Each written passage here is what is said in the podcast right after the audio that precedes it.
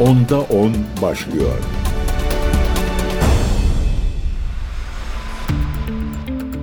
Değerli CGTN Türk takipçileri ben Gökün Göçmen 10'da 10 programına hoş geldiniz. Günlerden çarşamba haftayı ortaladık. Gündemin en önemli maddesi İsveç'in NATO'ya üyelik sürecinin onaylanmasına ilişkin protokolün Türkiye Büyük Millet Meclisi'nde onaylanması oldu. Bu elbette sadece iç politikayı değil aynı zamanda dış politikayı, küresel dengeleri de yakından ilgilendiren bir gelişme. O halde başlayalım. Dün Türkiye Büyük Millet Meclisi'nde ne oldu? Dış aktörler Amerika Birleşik Devletleri, NATO Genel Sekreteri İsveç bu gelişmeye hangi tepkileri verdi? Dünya basınında İsveç'in NATO'ya üyelik yolunda Türkiye'nin onayını alması nasıl yankılandı? Hepsi onda onda olacak. İsveç'in NATO'ya üyelik sürecinin onaylanmasına ilişkin protokol Meclis Genel Kurulu'nda dün kabul edildi. Protokolün kabul edilmesiyle birlikte İsveç NATO'nun 32. üyesi olması yolunda önemli bir adım attı. Ama tabii ki NATO'nun 32. üyesi değil Macaristan'ın da onayının gerektiğini söyleyelim. Dönelim bakalım Millet e, Meclisi'ne neler yaşandı. İsveç'in NATO'ya üyelik sürecine ilişkin oylamada AK Parti ve MHP evet oyu verdi. Her iki parti de İsveç'in Türkiye'nin beklentilerini büyük oranda karşıladığını vurguladı. Acaba Türkiye'nin hangi beklentileri vardı? İsveç hangi adımları attı? Bunlar da tartışmaya değer başlıklar elbette. Türkiye Büyük Millet Meclisi Dışişleri Komisyonu Başkanı ve AK Parti Ankara Milletvekili Fuat Oktay, Türkiye'nin İsveç'in NATO üyeliği sürecindeki kararlı yaklaşım sayesinde NATO içerisinde terörle mücadele konusundaki farkındalığın da arttığını dile getirerek İsveç'in anayasasının da terör örgütlerine destek sağlanmasına yaptırımlar getiren bir değişiklik yaptığını, terörizmle mücadele yasasında yapılan değişiklikle terör örgütüne katılımın ilk kez İsveç'te suç haline getirildiğini tespit ettik dedi. Bakın kanunlarda neler yazıyor, uygulamada neler yapılıyor. Örneğin Türkiye İsveç'ten iade taleplerinde bulunmuştu. Terörle bağlantılı ya da terörle iltisaklı kişilerin iadesini istemişti acaba kimler iade edildi? Herhangi bir YPG'li, herhangi bir PKK'lı iade edildi mi? Ee, anayasaları, yasaları değiştirmek kadar onu uygulamak da hatta daha fazla e, onu uygulamak önemli. Ama İsveç'ten bu noktada ben herhangi bir adımın geldiğine tanıklık etmedim. Milliyetçi Hareket Partisi Erzurum Milletvekili Kamil Aydın ise İsveç'in NATO üyeliği konusunda Türkiye'nin endişe, beklenti ve taleplerinin Dışişleri Bakanlığı'nca yürütülen çalışmalar kapsamında konusunda en yetkili ağızlardan dile getirildiğini söyledi. Aydın endişe, beklenti ve taleplerimiz muhataplarımızca karşılık bulmuş ve hala bulmaya da devam etmektedir. Terörle mücadele ve kutsal değerlerimize yönelik hareketlerle ilgili kanuni ve anayasal değişiklikler yapılmıştır. Yapılmaya da devam edilmektedir uyarısında bulunmuştu. Ee, anayasal değişiklikler derken şimdi İsveç'te mesela Kur'an yakmak benim bildiğim kadarıyla hala serbest ki biz İsveç'te bir üçlü mutabakata varmıştık Finlandiya ile birlikte Madrid mutabakatı olarak geçiyor. Bu Madrid mutabakatının ardından yine İsveç'te Kur'an yakılmıştı ve daha sonra İsviçre Başbakanı kameralar karşısına geçip üçlü mutabakatta Kur'an yakmayla ilgili herhangi bir konu yok demişti. Şimdi Milliyetçi Hareket Partisi Erzurum Milletvekili Kamil Aydın'ın ne dediğini aktardım ama MHP'nin başı yani MHP Genel Başkanı Devlet Bahçeli 6 ay önce ne demişti? Onu da anımsatmak hatırlatmakta fayda var. Demişti ki Bahçeli, İsveç'in üyeliğine karşı Türkiye'nin haklı ve meşru itirazları vardır. İsveç hükümetinin Kur'an-ı Kerim'e yönelik şerefsiz saldırıları alttan aldığı, sıkışınca da cılız kınama mesajları bilinen bir husustur. İsveç bugün de zannediyorum aynı noktada herhangi bir e, yasaklama, yasal düzlemde, anayasal düzlemde göze çarpmış değil. Türkiye demişti e, Devlet Bahçeli dayatmaları sineye çekecek kabile devleti değildir. NATO'nun açık kapı politikası da iç ve dış güvenliğimizden daha önemli olmayacaktır. Milli varlığımızı tehdit eden, kanlı terör örgütlerine kucak açan, bunların terörist devşirmesine kendi başkentinde göz yuman bir ülkeyle güvenlik mimarisi bünyesinde nasıl buluşacağız diye sormuştu. MHP Genel Başkanı Devlet Bahçeli bunu nasıl hazmedeceğiz demişti. Sadece F-16 ile ilgili parmak sallanıyor diye tamam mı diyeceğiz? İsveç PKK'nın Avrupa'daki mağarası burasıdır. Kandil neyse Stockholm odur ifadelerini kullanmıştı e, Devlet Bahçeli ve şu ifade de oldukça dikkat çekici. Sadece F-16'larla ilgili parmak sallanıyor diye tamam mı diyeceğiz ifadesini kullanmıştı. Aklıma hemen ABD Başkanı Joe Biden ve Cumhurbaşkanı Erdoğan'ın telefon görüşmesi geldi.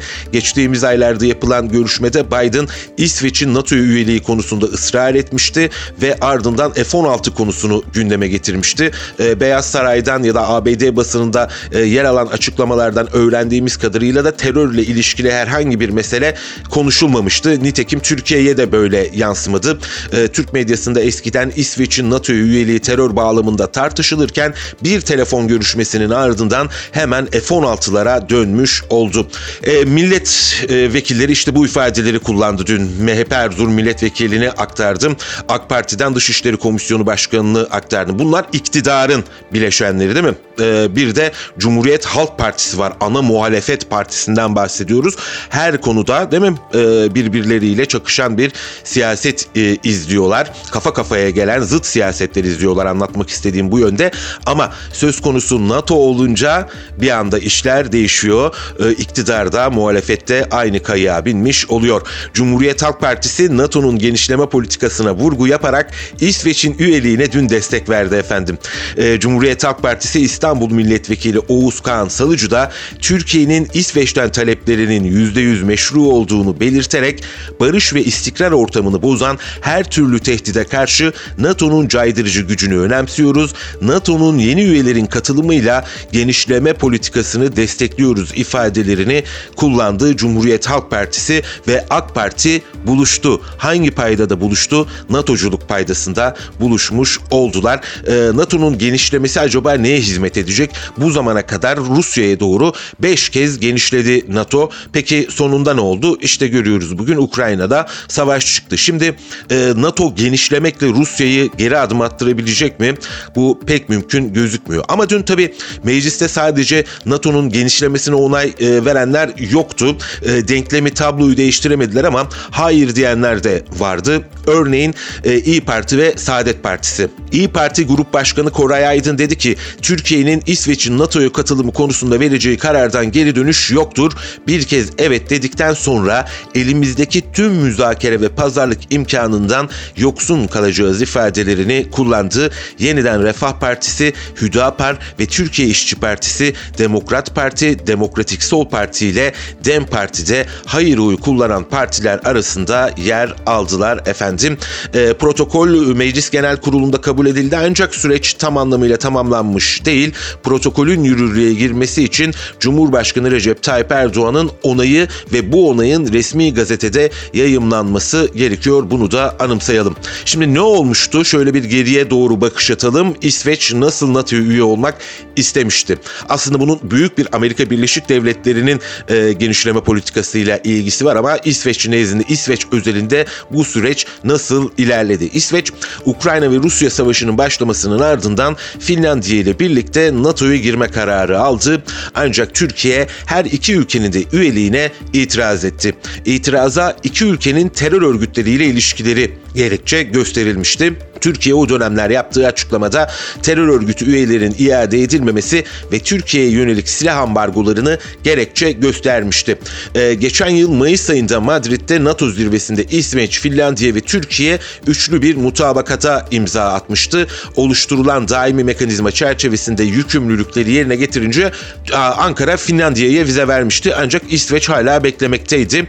Ee, ne iki tane gerekçe vardı. Cumhurbaşkanı Erdoğan demişti ki siz bu Kur'an-ı Kerimleri yakmaya devam ettikçe daha çok NATO kapısında beklersiniz demişti ve tabi terörle ilişkisini örnek göstermişti İsveç'in.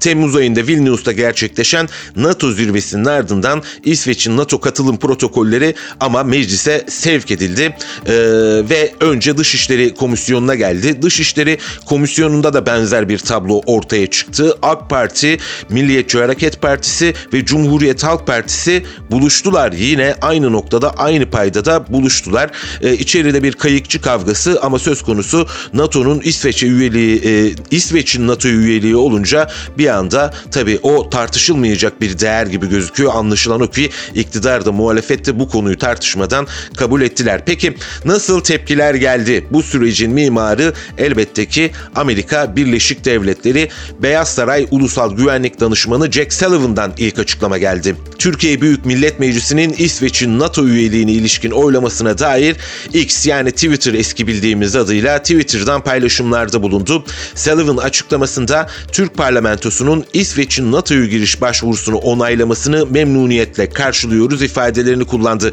ve bir anımsatmada bulundu. Jack Sullivan Ulusal Güvenlik Danışmanı dedi ki bu Başkan Joe Biden için oldukça önemli bir öncelikti ifadelerini kullandı. İsveç'in e, katılımı ile birlikte de NATO'nun daha güçlü hale geleceğini öne sürdü. Sadece Jack Sullivan değil e, Ankara'daki bir Amerikalıdan da ses geldi.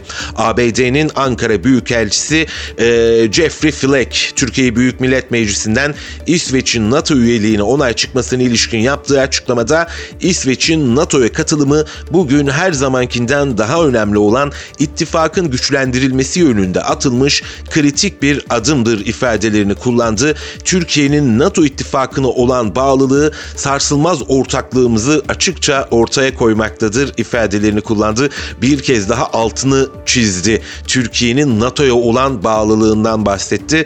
Ee, Amerika Birleşik Devletleri'nin Ankara Büyükelçisi e, Jeffrey Flake biliyorsunuz Amerika Birleşik Devletleri NATO'da bizim ortağımız, müttefikimiz. Öyle bir müttefik ki e, Suriye'nin kuzeyinde Türkiye'nin burnunun dibinde kurulmaya çalışılan kukla bir devlete e, binlerce tırlık silah yardımı yapıyor. E, PKK'nın Suriye kolu YPG'yi eğitiyor, donatıyor, her türlü eğitimi veriyor. Öyle bir müttefik ki Doğu Akdeniz'de Türkiye'nin çıkarlarına karşı adımlar atıyor. Öyle bir müttefik ki e, Libya'da, öyle bir müttefik ki Irak'ta tamamen Türkiye ile ters politikalar izliyor ve Türkiye'nin canına e, kasteden e, örgütleri destekliyor. Bununla da kalmıyor. Türkiye operasyon düzenlediği zaman Türkiye'nin İHA'sını düşürüyor. Suriye'nin kuzeyinde Türkiye'nin İHA'sını düşürdü Amerika Birleşik Devletleri. Neden mi? Çünkü o İHA'lar terör örgütü PKK'nın Suriye kolu YPG'ye operasyonlar düzenliyordu. İşte böyle bir müttefiklik ilişkisi ki o Amerika Birleşik Devletleri aynı zamanda NATO'nun en güçlü üyesi, lideri.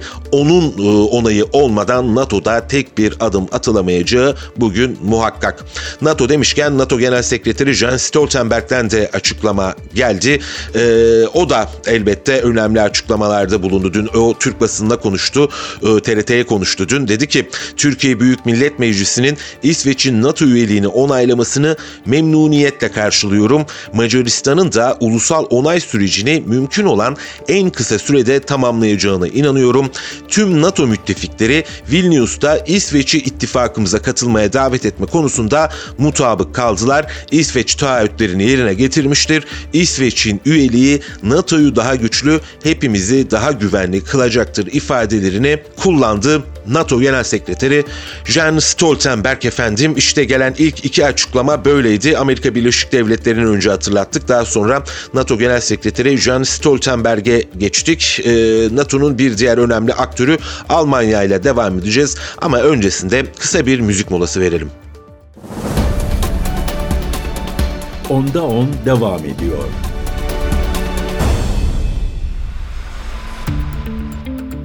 Değerli CGTN Türk takipçileri ben Gökün Göçmen 10'da 10 kaldığı yerden tüm hızıyla devam ediyor. Gündem İsveç'in NATO'ya üyelik protokolünün Türkiye Büyük Millet Meclisi'nde onaylanması iktidar ve muhalefet, iktidar ve ana muhalefet diyelim aynı gemide buluştular. İsveç'in NATO üyeliğine evet dediler. AK Parti, Milliyetçi Hareket Partisi ve Cumhuriyet Halk Partisi söz konusu NATO'nun genişlemesi olunca ellerini kaldırıp evet oyu verdiler. E, diğer muhalefet partileri ise hayır oyu kullandı.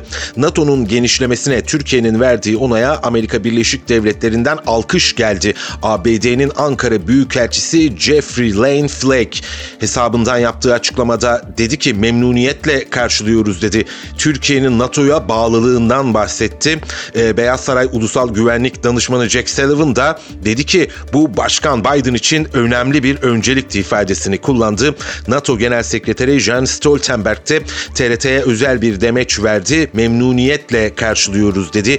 İsveç taahhütlerini yerine getirdiği iddiasında bulundu. Fakat sahaya baktığımız zaman, gelişmelere baktığımız zaman biz NATO Genel Sekreteri Jens Stoltenberg'in söylediklerinin tam tersi yönde bir tabloyla karşılaşıyoruz. Almanya'ya geçeceğiz demiştik. O halde Almanya ile devam edelim. Ee, Almanya'da oldukça memnun bu gelişmeden efendim. Ee, Almanya Başbakanı Olaf Scholz sosyal medya hesabından yaptığı açıklamada, paylaşımda Türkiye Büyük Millet Meclisi'nin İsveç'in NATO üyeliğini onaylama kararının önemli ve doğru olduğunu vurgulayarak bu karar ittifakımızı güçlendirmektedir. İsveç'in çok yakında Atlantik İttifakı'na resmen katılabileceğini umuyoruz değerlendirmesinde bulundu. Hükümet sözcüsünden de bir açıklama geldi. Stephen Habesreit yaptığı yazılı açıklamada Alman hükümetinin Türk parlamentosunun İsveç'in NATO üyeliğini onaylama kararını memnuniyetle karşıladığını belirterek bu önemli ve doğru bir karardır ifadesini kullandı.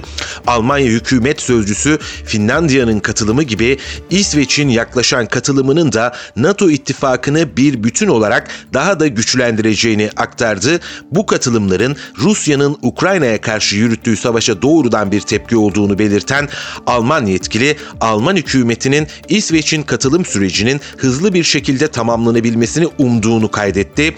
Dışişleri Bakanlığı'ndan yapılan açıklamada da Türkiye Büyük Millet Meclisi'nin dün önemli bir adım atarak İsveç'in NATO'ya katılımının önü aç, önünü açtığı belirtildi.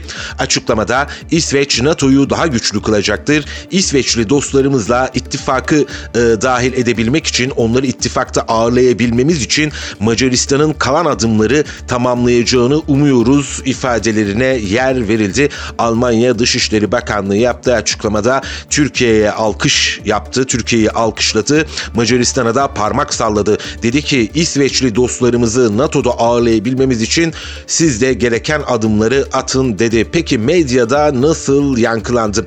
Önce İsveç medyasına bakalım. Daha sonra Alman medyasına bakalım. Amerika Birleşik Devletleri'nde neler konuşuluyor? Fransız Le Monde gazetesi neler yazmış? Tüm bunları sizler için not ettik. İsveç'le başlayalım dedik. İsveç'in en yüksek tirajlı gazetelerinden Espressen, Türkiye Büyük Millet Meclisi'nden onay alan İsveç'in NATO üyeliğini son dakika kararı olarak dün duyurdu. Gazetenin internet sitesinde Cumhurbaşkanı Recep Tayyip Erdoğan ve İsveç Başbakanı ile Türkiye Büyük Millet Meclisi'nin görselleri yer aldı. Manşette dendi ki Türkiye'den İsveç'e onay, geriye Macaristan kaldı dedi. İsveç'in en yüksek tirajlı gazetesi Espressen. İsveç'te yayın yapan Dagens Nyheter de Türkiye Büyük Millet Meclisi'nin İsveç'e NATO vizesi vermesini okuyucularına son dakika olarak manşetten duyurdu. Gazetenin internet sitesinde yer alan haber Türkiye parlamentosu NATO başvurusunu onayladı başlığıyla yer aldı. Haberde birkaç saat süren tartışmanın ardından Türk parlamentosu İsveç'in NATO başvurusuna evet oyu verdi. Artık geriye Cumhurbaşkanı Erdoğan'ın yasayı imzalaması kaldığı ifadeleri yer aldı. Haberde ayrıca Başbakan Ulf Kristersson'un tam üyeliğe bir adım daha yaklaştık açıklamasına da yer verildi.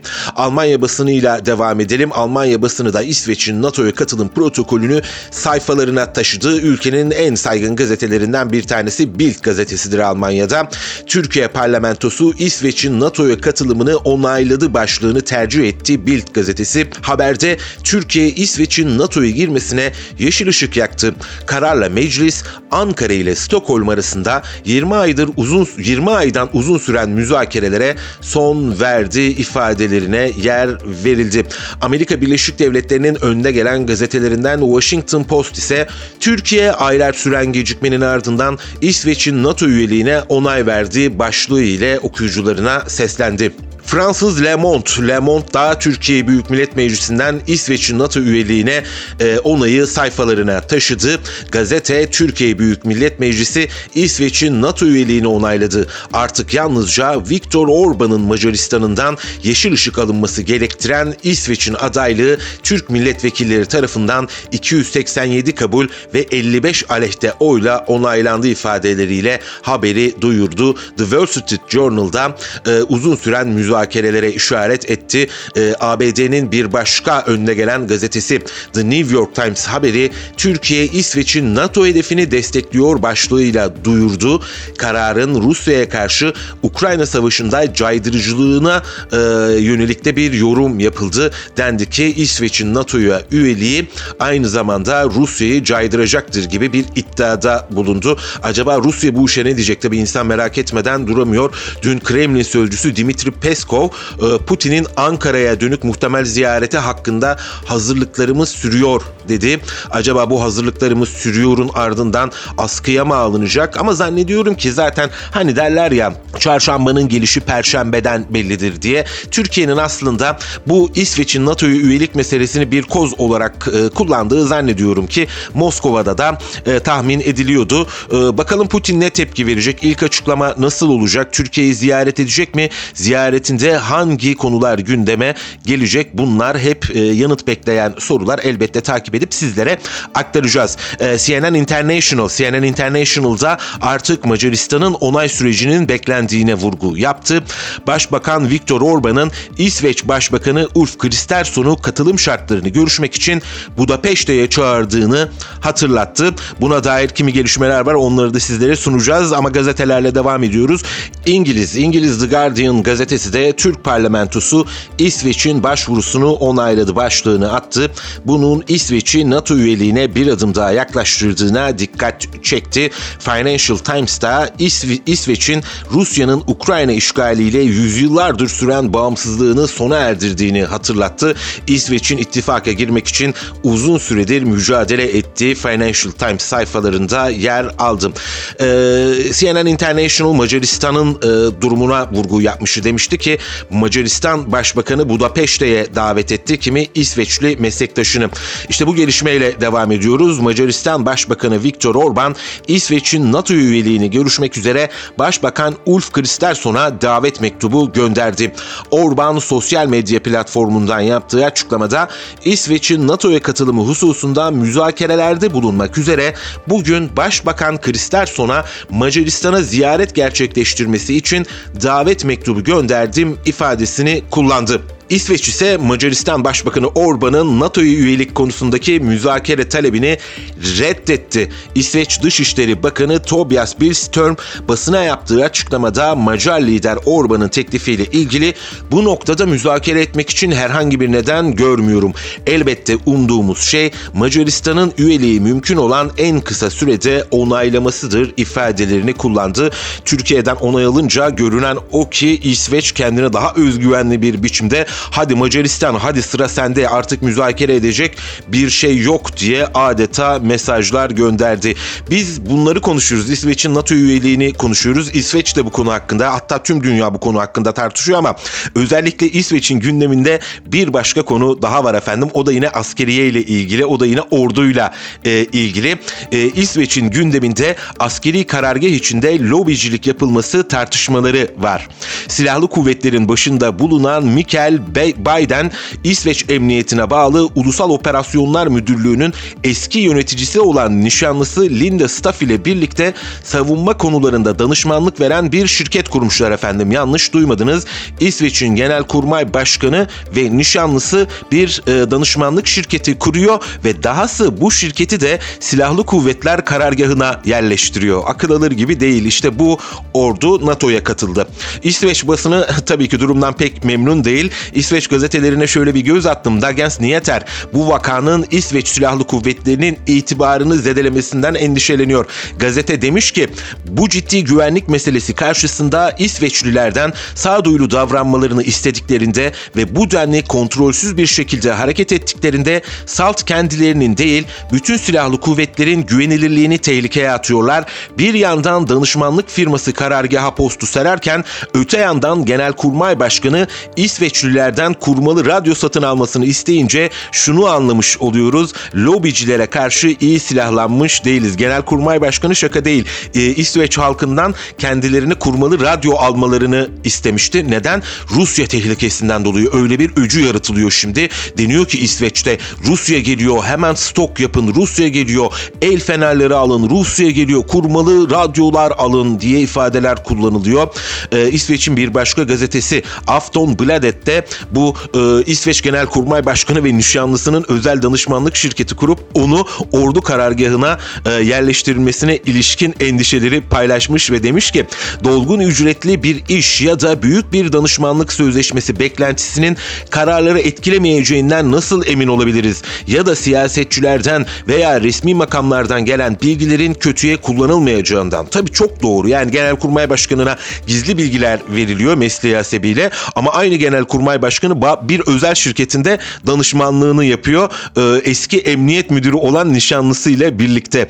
Diyor ki Afton Bladet gazetesi girişimci Genelkurmay Başkanımızın içine düştüğü durum bize kuralların katılaşması gerektiğini gösteriyor. Ülkenin en üst düzey askeri yetkilisi enerjisini cömert müşteriler için stratejik piyasa analizi danışmanlığı gibi yeni bir kariyer inşa etmeye değil, İsveç'in ve silahlı kuvvetlerin geleceğini planlamaya harcamalı ifadelerini kullanmış. İşte NATO'ya giren İsveç'in ordusu bu şekilde.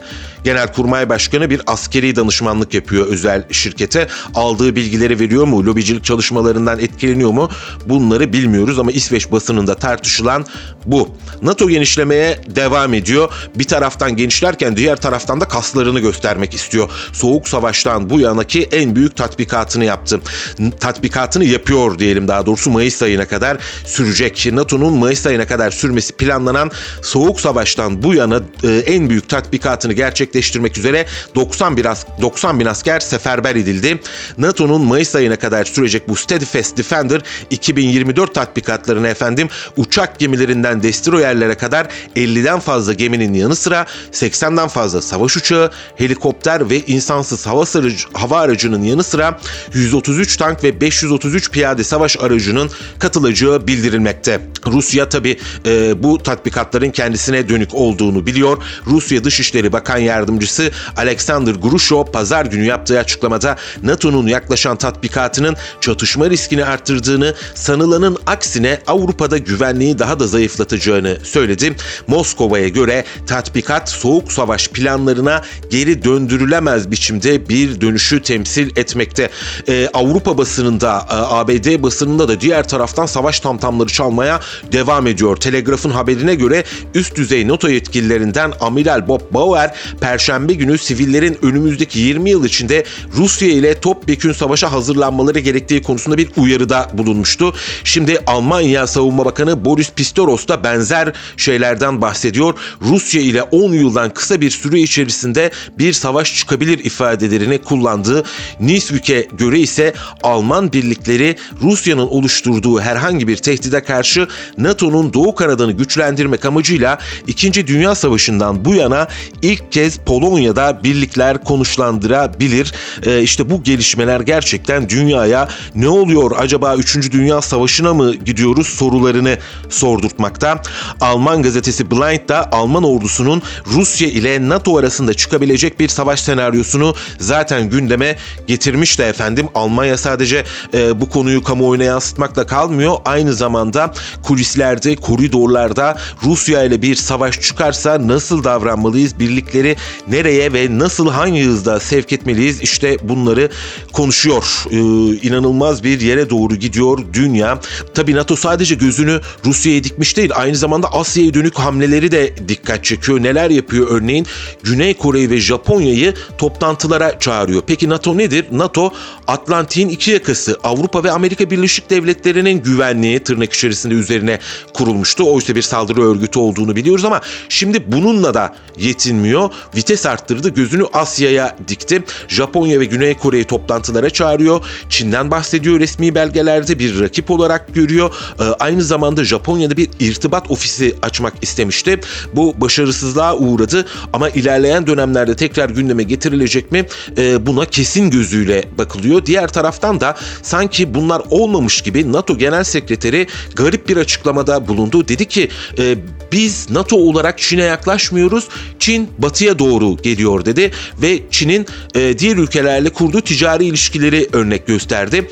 Elma ile armudun kıyaslaması gibi yani NATO bir askeri ittifak, e, bir saldırı örgütü şeklinde algılanıyor dünyada. E, diğer tarafta Çin ticaret yapıyor. Yani bir devlet e, neyle neye karşılaştırıyor Stoltenberg gerçekten e, anlaşılabilir gibi değil. Tabii söz konusu genişleme politikası olunca bahaneler üretiliyor ama NATO içerisinde bu meseleye çok da sıcak bakılmıyor. Özellikle Fransa. Fransa diyor ki biz bir Atlantik örgütüyüz ne işimiz var Asya'da. Biden da efendim zannediyorum bu durumun farkında ki diğer taraftan da Asya'da NATO'ya benzer kimi yapılanmalar içerisinde e, ne yapıyor? Kuad'ı kuruyor. Ne yapıyor? AUKUS'u kuruyor. Bunlara önderlik ediyor. Bunları e, askeri ittifaklar şekline getirmeye çalışıyor kimi e, örgütleri de. E, bunların hepsi endişe verici gelişmeler. E, ama her ne olursa olsun zaten NATO'nun güvenlik mimarisinin Avrupa'da savaşlara neden olduğu ortada. Şimdi e, aynısını Asya'da tatbik etmeye çalışırsa zannediyorum insanlık geri döndürülemez bir noktaya kadar gelebilir. Değerli CGTN Türk takipçileri ben Gökün Göçmen. Bugünlük programımızın sonuna geldik. Yarın Perşembe günü saatlerimiz onu gösterdiğinde ben yine CGTN Türk İstanbul stüdyolarında size gündemi dilimiz döndüğünce süremiz el verdiğince aktarmak için bu mikrofonun karşısında olacağım. Sizleri de beklerim.